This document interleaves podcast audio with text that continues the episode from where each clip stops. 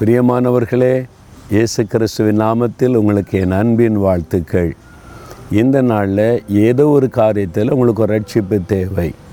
வியாதியிலிருந்து பயத்திலிருந்து த இந்த போராட்டத்திலிருந்து வேலையில் பிரச்சனையிலிருந்து ஒரு விடுதலை உங்களுக்கு தேவையில்லை.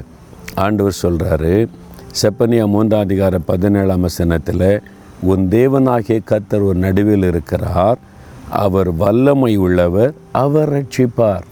இந்த இக்கட்டிலிருந்து அவர் உங்களை ரட்சிப்பார். இந்த ஆபத்திலிருந்து அவர் உங்களை ரட்சிப்பார். ஏன் தெரியுமா? அவர் வல்லமை உள்ளவர் அவர் எந்த இக்கட்டிலிருந்தும் உங்களை மீட்டெடுக்க ரட்சிக்க அவர் வல்லமை உள்ளவர் எந்த ஆபத்திலிருந்தும் உங்களை ரட்சிக்க அவர் வல்லமை உள்ளவர் அவர் எங்கே இருக்கிறாரு?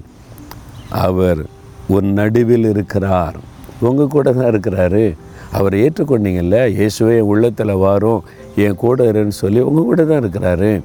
நீங்கள் கொஞ்சம் யோசித்து பாருங்கள் கண்ணை மூடி இயேசு உங்களுக்குள்ளே இருக்கிறாரா?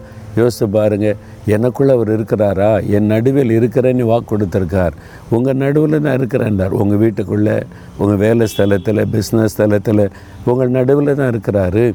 அவர் வல்லமை உள்ளவர் எந்த இக்கட்டில் இந்த ரட்சிப்பார்? பயப்படாதுங்க. இன்றைக்கு ஒரு அற்புதம் நடக்க போகிறது.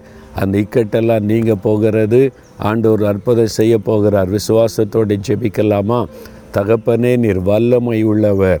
நீர் என்னோட கூட இருக்கிறீர். இந்த இக்கட்டிலிருந்து ஆபத்திலிருந்து நெருக்கத்திலிருந்து என்னை ரட்சிக்க நீர் வல்லமை உள்ளவர். இயேசுவின் நாமத்தில் ரட்சிப்பு உண்டாகிறது. இக்கட்டுகள் மாறுகிறது. உமக்கு ஸ்தோத்திரம் ஸ்தோத்திரம். இயேசுவின் நாமத்தில் ஆமேன் ஆமேன்.